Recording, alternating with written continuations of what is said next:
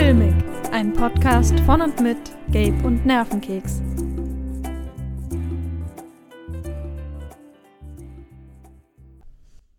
Hallo und herzlich willkommen zur neuesten Folge zu Filmig. Wie immer dabei, direkt aus der Quarantäne, ist Nervenkeks. Hallo! Hallo Nervenkeks. So, nach dem ungefähr 20. Versuch ohne Lachenfall habe ich es geschafft, das Intro einzureden. Yes. So, ähm, und zwar Nervenkeks, wir dürfen folgendes nicht vergessen, ganz wichtig. Und zwar, gefährlicher als eine falsche Theorie ist eine richtige in falschen Händen. Von Gabriel Laub. Ja. Ich dachte, äh, Okay. ich wollte dich damit überraschen. Äh, ein kleines lustiges äh, Format neu, jetzt bei der, jeder Folge am Anfang ein random Zitat vorzulesen. Und witzigerweise heißt der Typ sogar Gabriel Laub. Das finde ich gut. Ist ein schöner Name. Wunderbar. Naja, jedenfalls sind wir heute im richtigen Flow, überhaupt nicht peinlich oder so und reden über den Film Eden. Ähm, ich erkläre kurz, wenn Gabe sein Zwerchfell entspannt, um nicht mehr in seinem Kicheranfall festzustecken, äh, dass wir wirklich schon fünfmal versucht haben anzufangen. Aber Gabe immer anfangen musste zu lachen, wenn ich irgendwas gesagt habe. Ja, so geht das jetzt anscheinend die Folge weiter. Auch mit diesem wunderschönen Zitat, welches absolut keine Relevanz zu irgendetwas hat, was wir heute ansonsten tun werden. Aber vielleicht können wir irgendwas in dem Film jenseits von Eden oder East of Eden, Ja. Wie es im Original heißt, zurückführen auf dieses Genau. Zitat mit der Theorie. Wobei ich glaube, es wird nicht sehr theoretisch, denn Nee. es handelt sich um ein Drama. Ja, Und ich glaube, genau. ein sehr klassisches. Ja, also wenn man so die äh, Videobeschreibung anschaut, äh, klingt es unglaublich langweilig. Ich hoffe, das ist nicht so. Also es geht irgendwie um einen Typen, der heißt Cal und der streitet sich mit seinem Bruder darüber, wer sein Papa mehr lieb hat. Also so eigentlich Steady Issues der Film. Ich Ja. hoffe, es geht noch ein bisschen um mehr, weil das heißt ja auch, es ist ein Romantikfilm, also vermutlich hat er noch eine Freundin oder so. Genau. Ja, also IMDb hat in dem einen Satz, den es über den Film schreibt, schon äh, die Freundin des Bruders genannt. Von Ja. daher. Und irgendwie die Mutter, von der sie sich alle entfremdet hatten, die hat auch noch was damit zu tun. Und ich glaube, es ist, also der Film ist von 1955. Ich glaube, das ist auch ein richtiger Klassiker, Ja. ähm, den ich einfach nicht kenne, Ich auch. weil ich keine alten Filme im Normalfall anschaue. Ja, und ähm, so ein richtiges, triefendes Drama voller Gefühle. Ja, ja. Mal sehen. Vielleicht Es ist er ganz cool. Nicht so mein Ding, aber.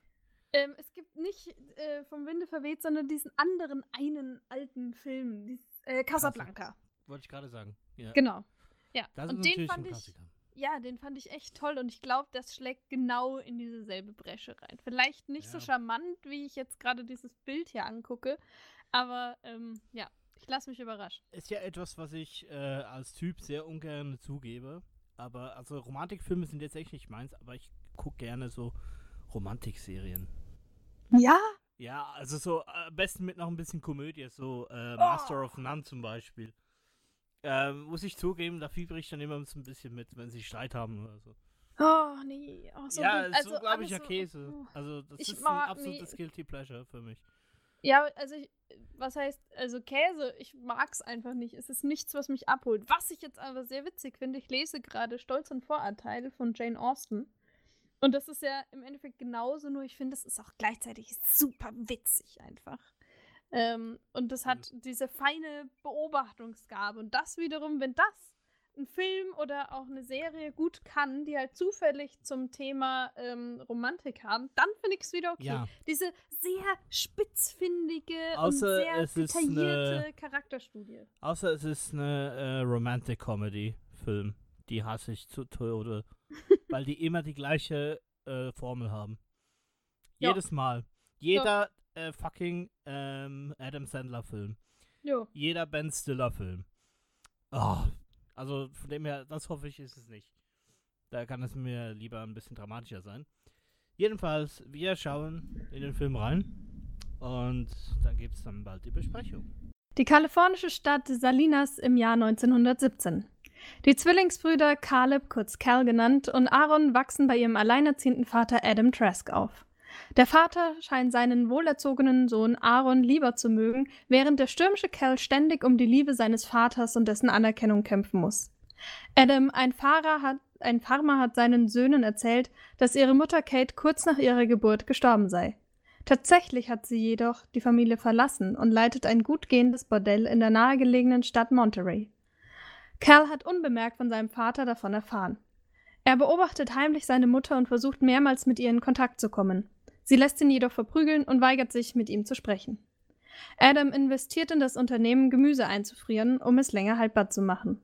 Dabei geht es ihm nicht um den möglichen Gewinn, sondern um den Fortschritt im Dienste der Menschheit. Cals Ratschlag, lieber in Bohnen zu investieren, die großen Gewinn versprechen, lehnt er ab. Bei einem waghalsigen Unterfangen, bei dem Adam versucht, Salat eisgekühlt an die Ostküste zu transportieren, verliert Adam fast sein gesamtes Vermögen. Cal entwickelt nun den Plan, das Geld für seinen Vater wieder zu beschaffen und endlich dessen Zuneigung zu gewinnen. Er bittet seine Mutter Kate, eine erfolgreiche Geschäftsfrau, die mit ihrem Bordell eine Menge Geld verdient hat, ihm einen Betrag zu leihen, damit er ein eigenes Geschäft aufziehen und so das Geld für seinen Vater verdienen kann. Nach einigem Zögern willigt sie schließlich ein und leiht ihrem Sohn 5000 Dollar. Damit kauft er billig eine Bohnenernte, die er dann mit Hilfe von Will Hamilton, einem Bekannten seines Vaters, teuer an die amerikanische Armee weiterverkauft. Diese benötigt dringend Vorräte für den Eintritt in den Ersten Weltkrieg gegen das Deutsche Kaiserreich. Inzwischen entwickeln Cal und Abra, die Freundin von Aaron, Gefühle füreinander und kommen sich immer näher. Abra versucht Cal zu verstehen und will ihm helfen. Auf einem Riesenrad kommt es zu einem Kuss zwischen Cal und Abra, der jedoch beide mit schlechtem Gewissen zurücklässt. Aaron beobachtet mit zunehmender Eifersucht, wie seine Freundin und Cal sich einander nähern.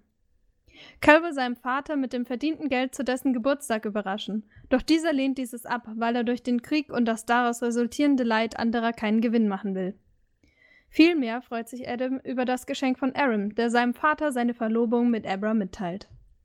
Cal sieht in dem Verhalten seines Vaters nur einen weiteren Beweis der Lieblosigkeit ihm gegenüber und rennt weinend davon. Abra folgt ihm. Der eifersüchtige Aaron fordert seinen Bruder auf, sich von ihr fernzuhalten und macht Cal Vorwürfe, dass er schon immer schlecht gewesen sei. Als eine Art Racheakt bringt Cal seinen Bruder zu ihrer Mutter Kate, von der Aaron glaubt, sie sei tot und im Leben immer eine ideale Frau gewesen. Die Erkenntnis, dass sie am Leben und die Besitzerin eines Bordells ist, raubt ihm den Verstand. Er betrinkt sich und beschließt sich, den Freiwilligen für den Krieg anzuschließen, den er vorher abgelehnt hatte. Als Abra Cal und sein Vater am Bahnhof eintreffen, um Aaron aufzuhalten, lacht dieser nur hysterisch und blickt apathisch aus dem Zugfenster seinen Vater an, während der Zug anfährt. Adam erleidet daraufhin einen Schlaganfall und bricht in Cals Armen zusammen. Infolge des Schlaganfalls liegt Adam kurz darauf gelähmt im Bett. Cal bittet ihn um Verzeihung, doch Adam reagiert nicht darauf. Daraufhin geht sein Sohn weinend aus dem Raum. Abra, die in Adam seit langem eine Art Vaterfigur sieht, redet nun auf diesen ein, seinem Sohn endlich seine Liebe zu zeigen, da dieser gefangen sei von der Vorstellung, seinem Vater gleichgültig zu sein. Auch hierauf zeigt Adam keine Reaktion, doch Cal lässt sich von Abra überreden, noch einmal mit Adam zu sprechen. Nun reagiert Adam und bittet seinen Sohn, die unausstehliche Krankenschwester wegzuschicken und stattdessen selbst die Pflege zu übernehmen. Cal bedankt sich bei Abra, wobei sich eine beginnende Beziehung zwischen den beiden abzeichnet. Dann setzt er sich mit einem Stuhl neben das Bett seines Vaters. Hallo und herzlich willkommen zur neuesten Folge zu Filmig. Wie immer mit dabei über das Internet aus der Quarantäne ist Nervenkeks. Hallo! Okay, das war viel zu laut. Gar nicht wahr, das stimmt nicht. Du hast völlig übersteuert. Gerade beim das Hallo. Das ist gelogen. Okay, so, hab dich runtergedreht. Okay, Sehr nochmals. 3, 2, 1. Hallo und herzlich willkommen bei der neuesten Folge zu Filmig. Wie immer dabei, live geschaltet aus der Quarantäne ist Nervenkeks. Hallöchen. Du bist immer noch viel zu laut. Sehr gut, lass uns das doch nach dem Runterdrehen gleich testen, ob das jetzt passt. Ja, komm. Hallo! Hallo! Hallo! Hallo! Hallo! Hallöchen! Ich grüße euch! Hallo! Schön, dass ihr eingeschaltet habt zu zu filmig! Mit dabei, wie immer, der Gastgeber, der einzigartige Gabe! Hallo Gabe! Na? Es? Wie sagt die Lautstärke? Ist sie am Jetzt Funktionieren? bist du wieder gut, aber vorher warst du wieder völlig überschreitet. Äh, bewegst du dich weiter vorne ans Mic, wenn du es sagst, oder? Äh, meistens ja, aber jetzt bin ich genauso, wie ich sonst auch bin Gut, beim Hallo okay, sagen. dann, dann mach das bitte so. okay. Runterkommen. Hallo und herzlich willkommen.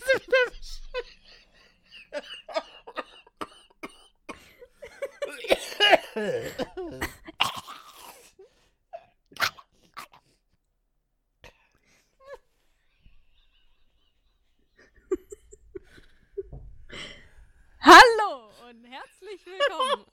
Das ist so schön. Keine Luft mehr. Okay. Mm. Mm.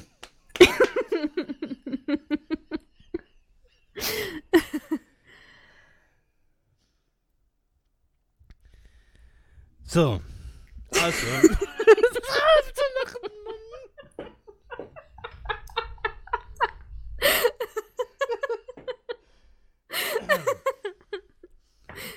Wenn wir die Begrüßung heute noch aufnehmen können oder nicht.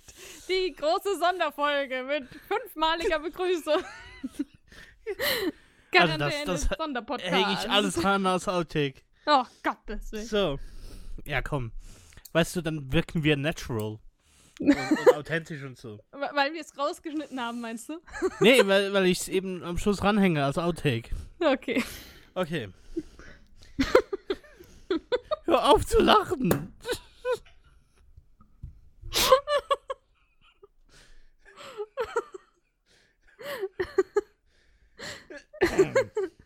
So.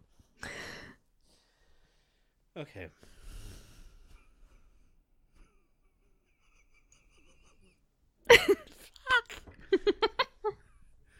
Ja, ich mute mich, bis ich dran bin.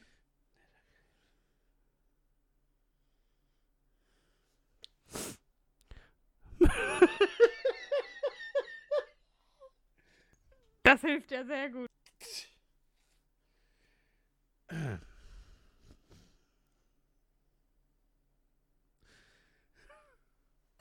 Ich weiß nicht, was los ist. Ich kann nicht aufhören. Ich trinke mal kurz was. Du musst dein Zwerchfell entspannen.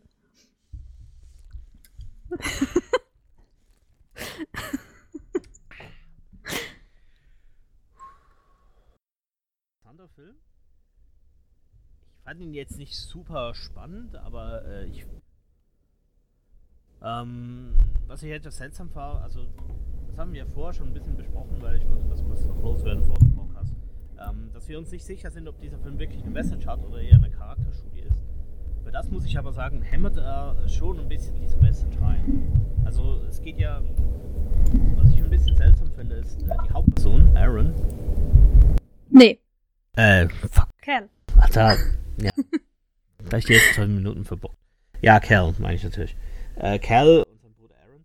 Also, so zum einen dieses äh, unglaublich billige Gut und Böse. So, er, er sagt immer so, ja, Aaron, mein Bruder ist der Gute und ich bin der Böse und ich bin einfach so.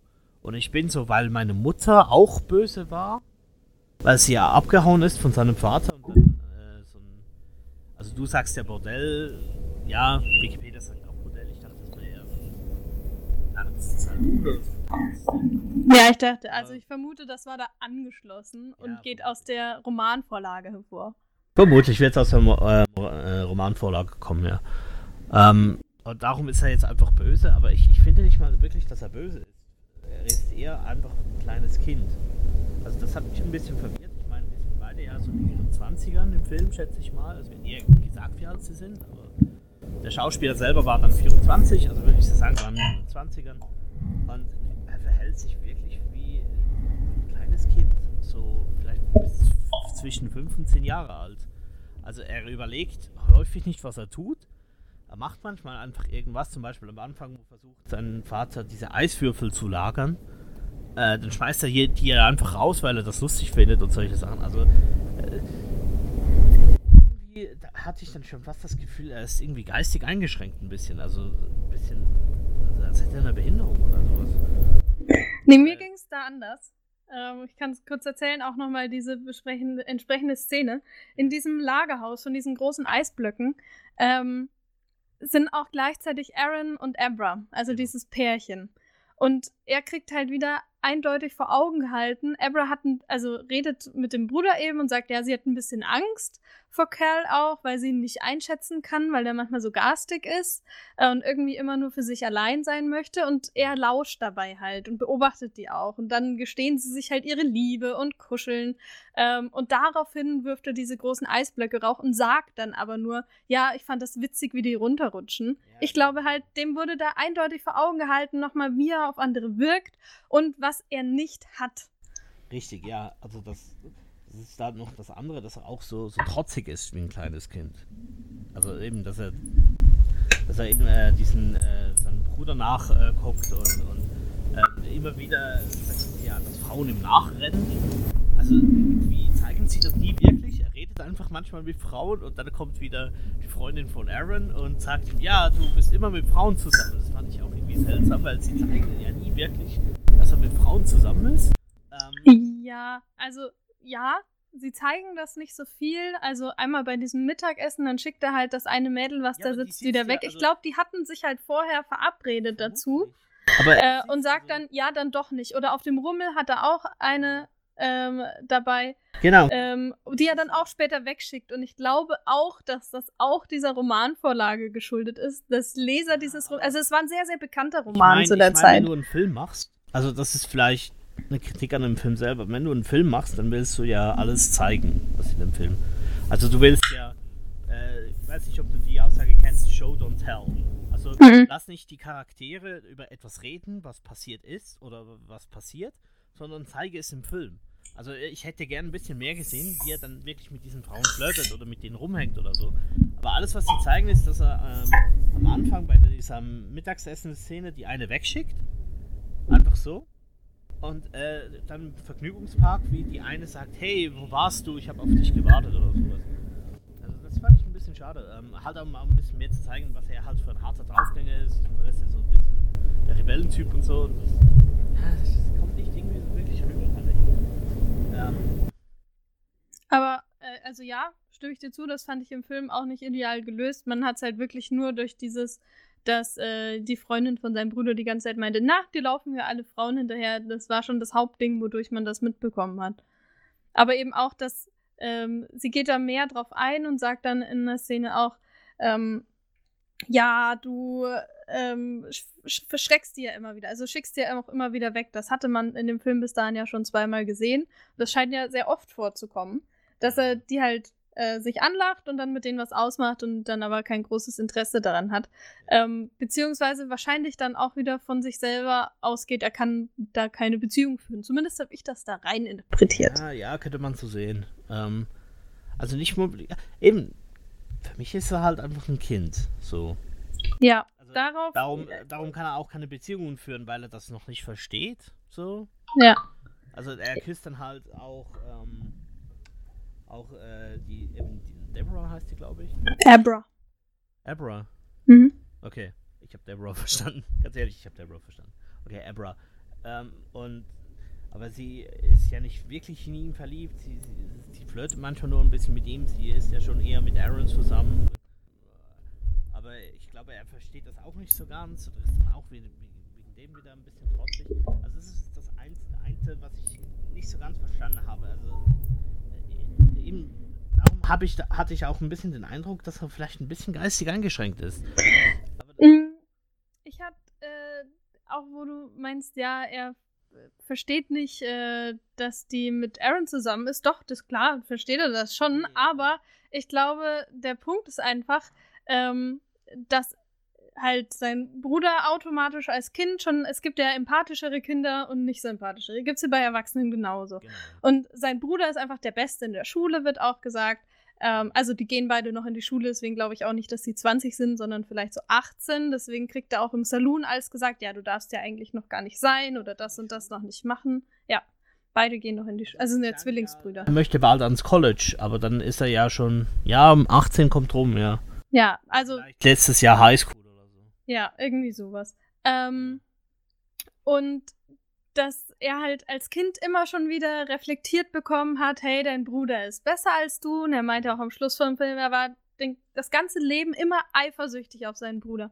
Und sein Vater hat ähm, ihm immer nur verziehen, wenn er irgendwas falsch gemacht hat ähm, aber ihn nie richtig geliebt, also ihn nie angenommen, wie er ist. Es gibt ja einfach wildere Kinder, die auch störrischer sind als andere. Und wenn sich das aber durch die komplette Kindheit in diesen Entwicklungsprozess reinzieht, irgendwie bin ich nicht viel wert. Klar änderst du dann auch deine Art nicht so. Oder wenn du es versuchst und kriegst immer wieder Rückschläge, wie das, dass er seinem Vater das Geld zurückzahlen will. Oder ähm, dann versucht er irgendwann mal die Produktionskette auf dem Feld äh, zu beschleunigen und im Endeffekt hat er halt dann Fehler reingebracht ähm, und also er hat ein Bauteil geklaut von jemand anderem.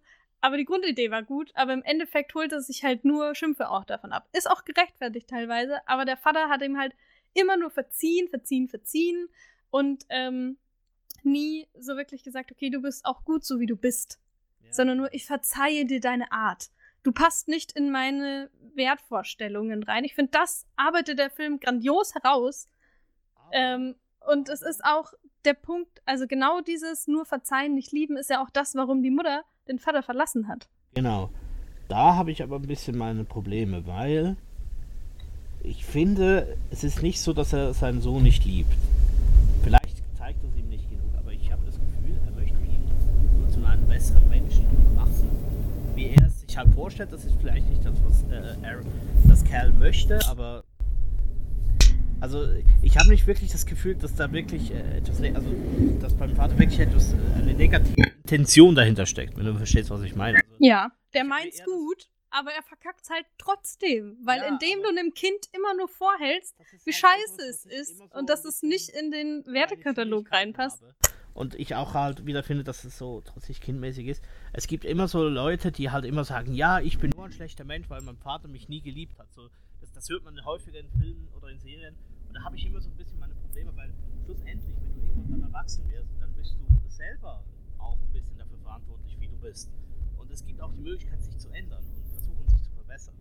Also, es ist so, so für mich ist es so auch ein bisschen, das klingt vielleicht ein bisschen gemein, weil klar, natürlich, dein Vater spielt da eine Rolle mit, aber ich finde auch ein bisschen, ähm, man kann sich das so ein bisschen einreden selber. Dass man halt die schlechte Person ist und dass der Vater einen nie geliebt hat und darum ist er so.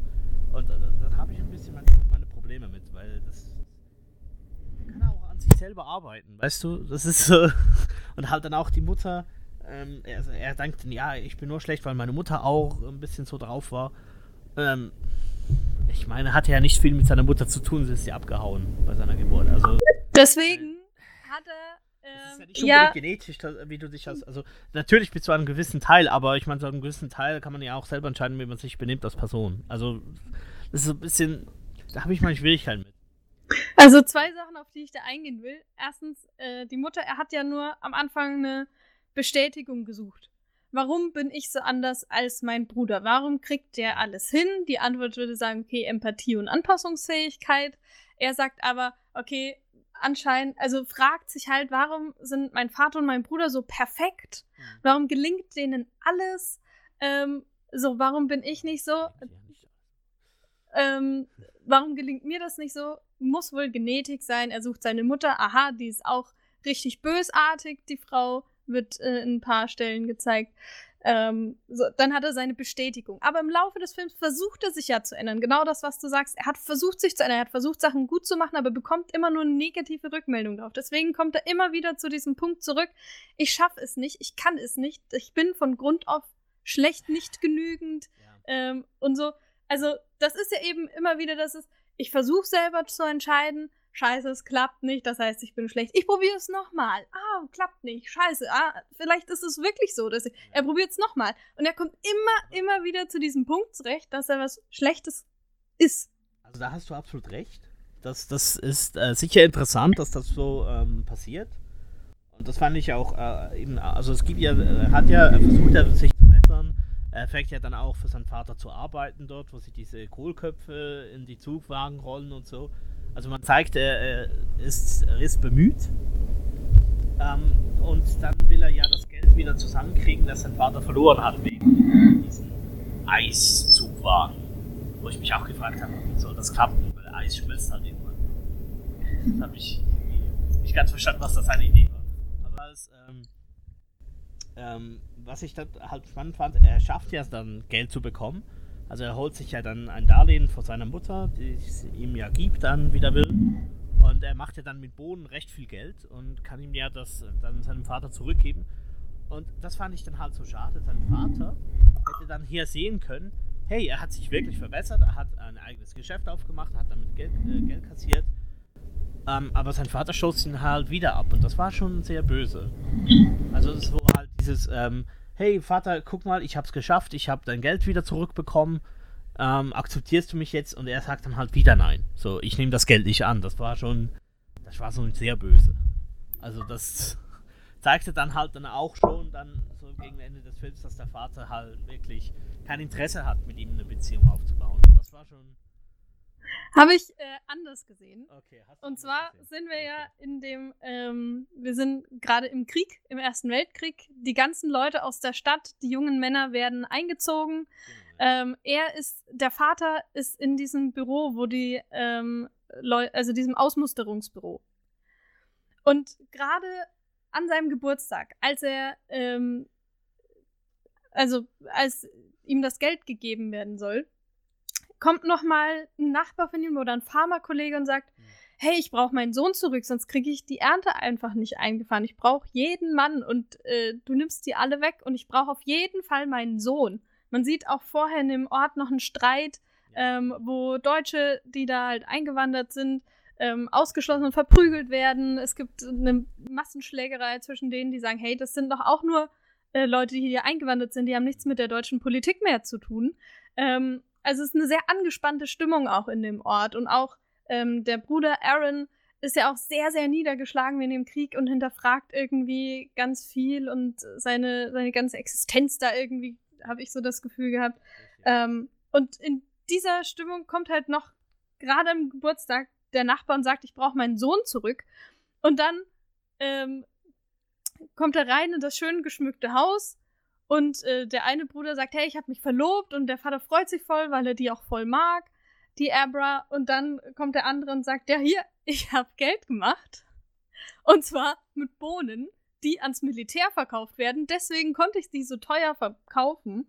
Das heißt, ja, ja. aktiv sagte ihm, äh, ich habe Geld von unseren Männern genommen die für uns in den Krieg gehen. Und der Vater in diesem Zwiespalt halt, wie das im Krieg da gerade ist, meint halt, hey, du kannst nicht das so teuer verkaufen, das ist zwar wirtschaftlich schon sinnvoll, aber moralisch halt echt scheiße. Ja, Verkauf dem das okay. doch zum normalen Marktpreis. Und er sagt ja auch, er hält ihn, der, der äh, Kerl fängt an zu weinen und dann nimmt er ihm im Arm und sagt, ähm, du hast das gut gemeint und du bist auch mein Sohn und das ist alles gut, aber bring das Geld zurück. Nein, nein, nein, nein, nein, nein. Er nimmt ihn ja nicht wirklich in den Arm. Also, Kerl schlägt sich einfach um ihn und der Vater weiß nicht so wirklich, was er machen soll. Wenn du diese, wenn du das, äh, das wirklich mal anziehst, oder? Er ist ja schon fast angewidert von ihm. Er versucht ihn ja also ein bisschen wegzubringen und so. Also, Kerl schlägt sich einfach so um ihn. Er umarmt ihn ja nicht wirklich. Also, so habe ich das interpretiert. Ja, aber er, was er sagt, der Vater, vielleicht ist das auch, ja. äh, möchte mich der Umarmung jetzt nicht gänzlich der Interpretation hingeben. Ja. Ähm, aber was der Vater halt sagt, ist schon, ähm, hast du generell klug gemacht, aber mach kein Geld mit dem Krieg. Das ist moralisch höchstgradig verwerflich. Ähm, gib das wieder zurück. Ich will dieses schmutzige Geld nicht haben. Und ähm, sagt halt schon nochmal, gute Sache, falsch gedacht, gib das Geld zurück. Da sieht man halt auch wieder, der, der, der äh, Kerl, der denkt halt nicht so weit. Äh, er wollte einfach nur möglichst viel Geld machen, möglichst ja. schnell. Also und fand es auch also nicht falsch. Kann, er fand es einfach kann, nicht falsch. Ich kann den Vater verstehen, also in dieser Hinsicht, aber ich, ich fand schon, er hätte ihm zumindest ein bisschen mal entmutigen können. Also ermutigen können, meine ich. Ja, ja. Das, das ist ja genau das auch von, was ich meinte mit, er verzeiht nur ähm, und er spricht Sachen aus, aber er zeigt es nicht so richtig oder er spricht nicht so gut zu im letzten Endes. Er meint's gut, wie er ihn auch auf seinem Wertepfad, also das ist ein sehr gläubiger Mann, der Vater auch, da erziehen will. Er meint sich böse, aber ähm, das ist das, was die Mutter halt auch meinte, ja. Der ähm, ist irgendwie da ein bisschen einschränkend. in, in Lebenspfad. Und will halt, dass alle so denken, wie er denkt. Oder das, das anerkennen. Diese biblischen Werte und danach komplett handeln und so. Und der Bruder macht das halt komplett mit, deswegen ist der Gegensatz zwischen denen einfach noch größer. Ja, ja. Ich überlege gerade, was kann man noch dazu sagen? Also, was ich halt auch ein bisschen seltsam fand, war so die Rede am Schluss äh, von der äh, von der Freundin von Aaron, vom Vater.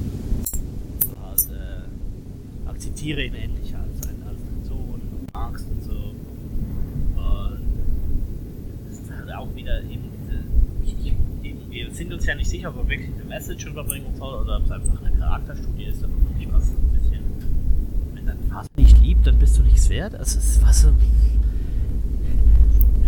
Ich hätte es sehr gemocht, wenn er einfach am Schluss gesagt hat, okay, weißt du was, Vater, äh, ähm, hier, äh, auf Deutsch gesagt, leck mich, ich hau ab und mache mein eigenes Ding. Ich verkaufe jetzt diese Bohnen, ich werde reich davon und dann hast du halt Pech. So, das hätte ich gern gesehen. So, das, wäre eine Charakterentwicklung gewesen, dass er halt unabhängig wird und, und äh, wachsen wird und halt, halt ein Geschäft auftut oder so. Halt, äh, und nicht dann wieder zu, zu, zu seinem Vater geht und, und ihn legt und so. Also, das ist natürlich auch schön, aber Ja, weiß ich nicht. Also, nachdem man den halt so kennengelernt hat, dass er irgendwie auch keine Freunde ansonsten hat. ja, genau. Ja. ist halt Familie da auch einfach schon. Die sind ja da auch erst hergezogen. Ich meine, wenn die jetzt wirklich 17, 18 so sind, wo du anscheinend Oder noch zu jung für einen hey, Saloon bist. Okay, Hm. schau mal, du willst die Kohle nicht haben. Ja, dann, dann gehe ich halt ans College damit. Dann habe ich ein Startkapital fürs College, dann studiere ich was Gutes und dann äh, mache ich eine gute Ausbildung und keine Ahnung, werde reich. Dann mit irgendetwas, was ich dann machen will. So. Ich will Ja. raus, was ich machen will mit meinem Leben. Also irgendwie sowas. Das hätte ich sehr gefeiert. Ähm, Wenn halt sein Lebensgefühl eifersüchtig auf seinen Bruder ist und mein Vater liebt mich nicht, dann. Ja, eben. Und das finde ich halt, also man sollte halt nicht. Ich bin ja immer für, für Individualität. Man sollte halt für sich selber stehen und nicht für andere Leute halt. Nicht Ich glaube, das war früher nicht so. Weder 55, wo der Film gedreht wurde, wo meine Mutti auch geboren ist zum Beispiel, als auch äh, 1917, wo der Film spielt. Und 1952, glaube ich, ist die Buchvorlage gekommen, die Romanvorlage. Ich glaube nicht, dass das da. Also gab es bestimmt auch Bücher und Filme von Individualisten, aber ich glaube nicht ausschließlich. Und ich meine, das hast du ja heute auch immer noch ganz viele, nicht, dass man das jetzt gutheißen müsste, aber es gibt ja heute auch immer noch ganz viele so äh, Bücher und Filme, wo es sich nur darum dreht, dann den Partner oder die Partnerin halt zufriedenzustellen. Oder auch in wie vielen ähm, real existierenden Beziehungen ist das so, dass das schon einen sehr großen Teil einfach einnimmt und sich Leute auch individuell sehr einschränken. Das Aus welchen halt- Gründen auch immer. Also ich Ja. glaube, es hat schon eine sehr realistische Vorlage Das finde ich super. Ich habe ich hab, ich hab leider den Titel vergessen. Aber ich habe auf Netflix mal so ein kleiner, niedlicher Film gesehen. Der war jetzt nicht toll, aber ich fand ihn ganz interessant. Das war so eine, so eine äh, Parodie und äh, ein Hass, ein Hassfilm auf Roma äh, Romantikkomödien. Ja. Wo sie dann, also, es ging irgendwie darum, dass die Hauptperson, die hasst halt Romantikkomödien und sie erklärt dann warum, weil die immer gleich Ach so, sind, ja. Ist totaler Mist und so. Und dann äh, wacht sie in einem Romantikkomödienfilm auf. Ja. Und, und sie ist halt, also sie ist halt ein bisschen fülliger und, und nicht unbedingt so ein Topmodel und so. Und, aber alle Männer, also das ein Mann rennt ihr einfach die ganze Zeit hinterher und sofort in sie, so halt auf den ersten Blick, so halt wie eine Romantikkomödie. Und das fand ich dann super. Also der Film entwickelt sich dann so, am Schluss äh, stürmt sie dann irgendwie auf die Hochzeit von, von ihm, weil er dann mit einer anderen Frau verlobt ist und so. Also halt wie jede Romantikkomödie ever. Aber am Schluss sagt sie dann, weißt du was, ich liebe mich einfach selbst. Und dann geht sie raus und ist dann vorbei. Das fand ich irgendwie super. So halt dieses, dieses äh, Fuck you auf, auf halt diese, diese Normen, die diese Filme häufig haben. Also halt, dass man, äh, Partner finden muss, um glücklich zu sein. Und das muss man heiraten und Kinder kriegen. Äh, ja. Ja. Ist mir gerade so angefallen. Ich habe Was auch von dem Film äh, schon gehört, fand ich die Idee auch witzig. Ja, der war ziemlich gut. Also darum, ich bin für Individualismus und ich hätte mich gefreut, wenn er halt gesagt hat, ich mache jetzt mein Bohnen-Business und werde reich und dann gehe ich ans College und genau. Ja. Jedenfalls, äh, was ich noch spannend fand, ähm, James Dean. Ja. Äh, der Hauptschauspieler. Der, ähm, das war ja sein zweitletzter Film. Ich habe mal nach Und auch erst seine erste richtig große Rolle. Das war sein Hollywood-Durchbruch. Rolle, genau. Der wurde ja nur 24 und scheinbar war er so in den 50ern in den USA so. Äh, also hat einen gewissen Kultstatus erreicht, so für die Jugend zu dieser Zeit, weil er, es aussieht, äh, auch so als Person im echten Leben so immer so ein gewissen Außenseiter-Typ war. Und da ist ja halt, ähm, Wikipedia äh, geschrieben, ähm, er ist bekannt dafür als ein kulturelles Icon für die ähm, für das Jugendtum und eben diese soziale Ausgrenzung. Ähm, das fand ich noch ganz interessant. Und was eben da halt dazu kommt, er war auch, wie es aussieht, äh, bezüglich seiner Sexualität sehr progressiv, weil er halt schwul war und damit rausgekommen ist, scheinbar. Ähm, ja, das fand ich noch sehr interessant. Also, er ist kurz nach diesem Film gestorben. Ein Autounfall, also wie es aussieht, hat auch so, so Live Young, Die Fast mäßig. Er wurde jetzt nicht 27, sonst wäre er im Top 27, aber er ist ja noch ein bisschen früher gestorben. Und was ich auch sehr interessant war, äh, ich habe dann seine Filmografie geschaut, da hat er nachher noch einen Film gemacht. Und dieses Jahr soll nochmal sein Film mit ihm rauskommen. Aber er wird CGI'd.